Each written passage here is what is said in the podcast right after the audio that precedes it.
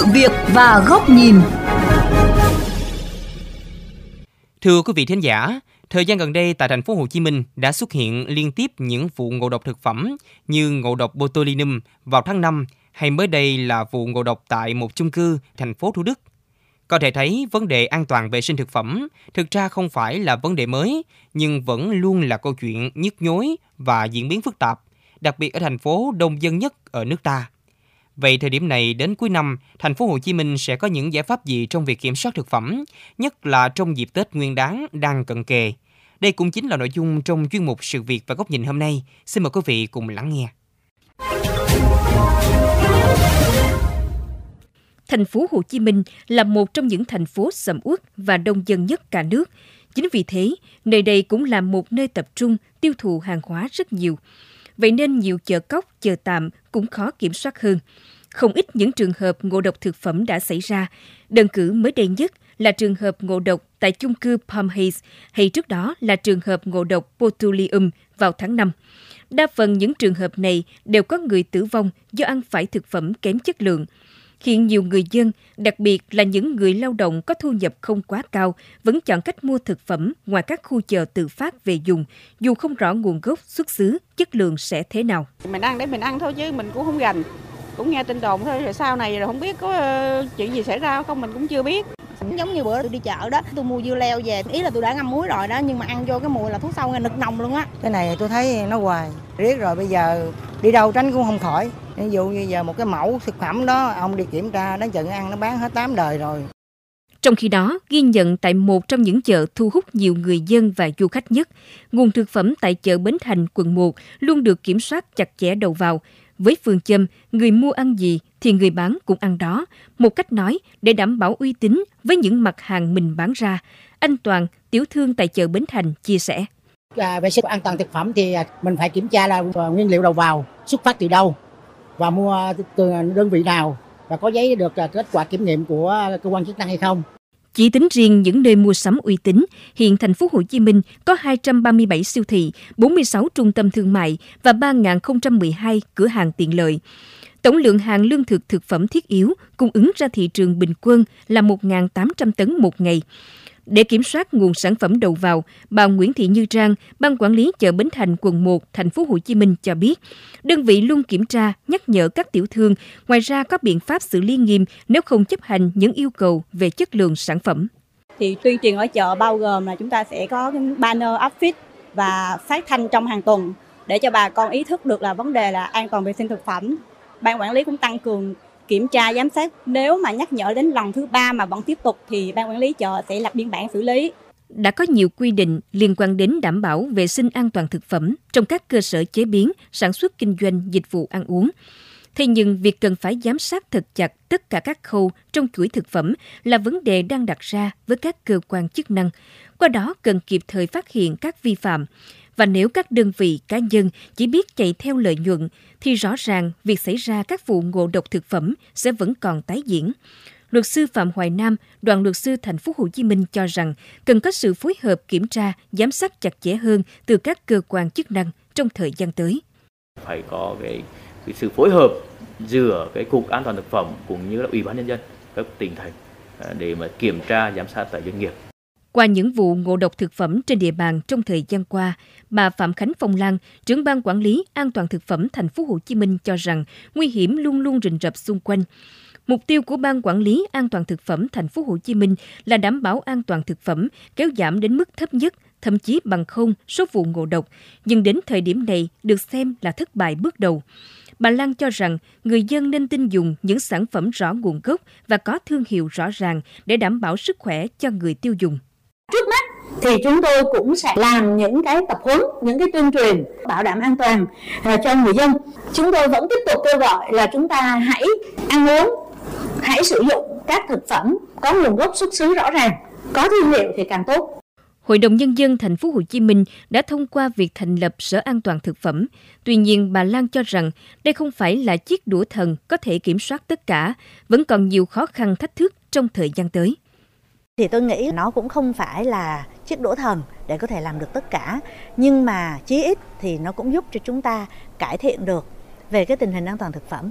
Đương nhiên những khó khăn, những thử thách về an toàn thực phẩm thì cũng còn rất là nhiều. Chúng ta cũng còn rất nhiều những chợ tạm, chợ cóc, chợ vỉa hè. Chúng ta còn rất nhiều những cái thử thách trước mắt.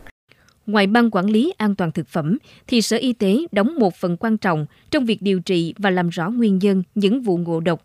Ông Nguyễn Hải Nam, Phó Chánh Văn phòng Sở Y tế Thành phố Hồ Chí Minh cho biết, trong thời gian tới, ngành tổ chức nhiều đợt tập huấn nhằm ứng phó với các trường hợp ngộ độc thực phẩm, đặc biệt ở thời điểm cuối năm đang cận kề.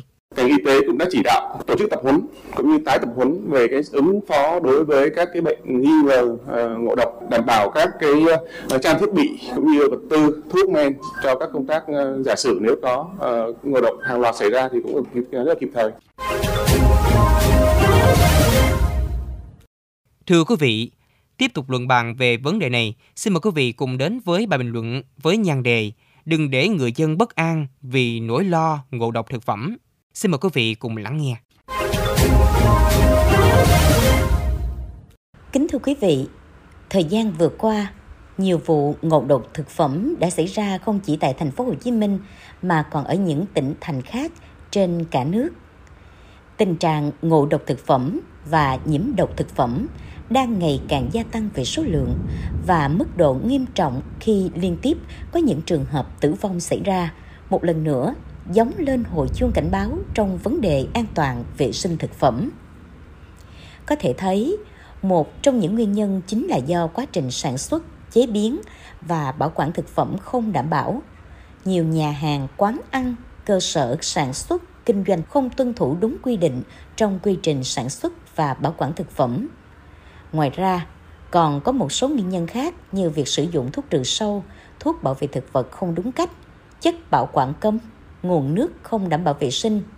Đáng lo ngại hơn cả là việc một số cơ sở sản xuất kinh doanh dù biết rõ sản phẩm không đảm bảo về chất lượng, nhưng vì lợi nhuận đã bất chấp tất cả để tìm cách đưa đến tay người tiêu dùng thực phẩm bẩn, gây ra các vụ ngộ độc thực phẩm lớn nhỏ trên địa bàn, làm nguy hại tới sức khỏe, thậm chí dẫn đến tử vong cho người tiêu dùng. Từ thực tế cho thấy, công tác vệ sinh an toàn thực phẩm đang đặt ra nhiều vấn đề trong công tác quản lý. Thời gian qua, các sở ban ngành đã tiến hành không ít những cuộc kiểm tra, từ đó phát hiện ra rất nhiều vụ việc liên quan tới các cơ sở sản xuất, kinh doanh vi phạm tiêu chuẩn an toàn vệ sinh thực phẩm, đã xử phạt rất nặng theo quy định của pháp luật, thậm chí là truy tố hình sự một số trường hợp để lại hậu quả nghiêm trọng. Tuy nhiên, hiện nay việc thanh tra cũng tồn tại nhiều bất cập vì hiện là thanh tra theo kế hoạch hoặc đột xuất. Nhưng thanh tra theo kế hoạch có hạn chế là mỗi cơ sở chỉ thanh tra tối đa một lần trong năm, dẫn đến tư tưởng đã kiểm tra rồi thì cả năm thả cửa. Ngoài ra, các khu chợ dân sinh, chợ tự phát vẫn còn hoạt động mà chưa thể dẹp bỏ. Nguồn thực phẩm tại những khu chợ này không được đảm bảo chất lượng cũng như nguồn gốc xuất xứ, dẫn đến việc vấn nạn ngộ độc thực phẩm chưa bao giờ được xử lý triệt để, dứt điểm trong suốt thời gian qua. Dân gian có câu, bệnh tòng khẩu nhập, tức bệnh tật là do miệng mà vào. Vậy nên trước hết, chính bản thân người tiêu dùng cần tự trang bị những kiến thức về vấn đề an toàn thực phẩm, chủ động lựa chọn những thực phẩm tươi, sạch, có nguồn gốc rõ ràng, chế biến và bảo quản thực phẩm đúng cách để đảm bảo sức khỏe của mình và người thân. Riêng đối với các cơ sở sản xuất kinh doanh, cần thay đổi tư duy trong làm ăn, cách tư duy tham bát bỏ mâm, khuất mắt trông coi, chỉ nghĩ đến lợi ích trước mắt, nhắm mắt làm ngơ với những yêu cầu chất lượng cần phải được loại bỏ, nếu không muốn bị bỏ lại phía sau trong sự phát triển mà người tiêu dùng sẽ ngày càng thông minh hơn, thì người kinh doanh, sản xuất cũng phải biết nhìn nhận lại phương châm của mình. Muốn đi xa, tiến mạnh thì phải xây dựng trên nền tảng vững chắc với trách nhiệm và cả đạo đức kinh doanh, thực hiện tốt các quy định của pháp luật trong kinh doanh, chế biến thực phẩm, thực hiện đăng ký đầy đủ giấy phép kinh doanh, giấy chứng nhận đủ điều kiện an toàn vệ sinh thực phẩm. Sự nỗ lực phải có từ cả ba chân kiền, đó là người tiêu dùng, người sản xuất kinh doanh và nhà quản lý. Vừa qua, Hội đồng Nhân dân Thành phố Hồ Chí Minh đã thông qua việc thành lập Sở An toàn thực phẩm. Đây được xem là bước tiếp nối của mô hình thí điểm và kéo dài thời gian thí điểm hoạt động Ban Quản lý An toàn thực phẩm Thành phố Hồ Chí Minh. Tuy nhiên, Để sở đi vào hoạt động hiệu quả cũng cần có sự phối hợp giữa các cơ quan liên ngành trong hoạt động quản lý, thường xuyên kiểm tra giám sát và xử lý nghiêm các trường hợp vi phạm quy định về an toàn thực phẩm. Ngoài ra, cần có một chế tài đủ mạnh, tăng sức răn đe đối với những trường hợp sai phạm, thiếu trách nhiệm trong việc đảm bảo sức khỏe người tiêu dùng.